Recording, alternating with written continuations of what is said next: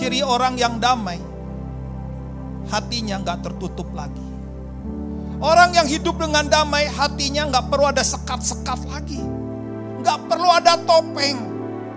Nggak perlu ada sesuatu yang membuat hatinya bisa disembunyikan lagi.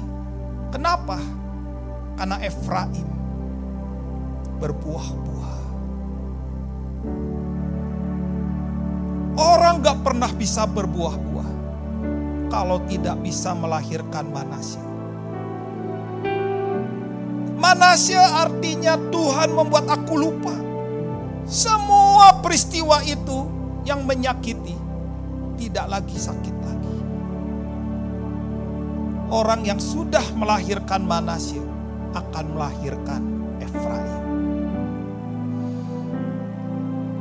Ayat ini berkata, Kejadian 41 ayat 52. Dan kepada anaknya yang kedua diberinya nama Efraim. Sebab katanya Allah membuat aku mendapat anak dalam negeri kesengsaraanku. Efraim artinya berbuah-buah.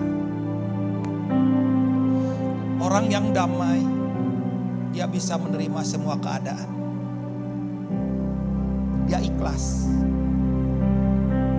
Segala sesuatu yang terjadi sepertinya menyakiti, tetapi tergantung dalamnya. Kalau dalamnya tidak tersakiti, maka Tuhan bekerja untuk mendatangkan kebaikan.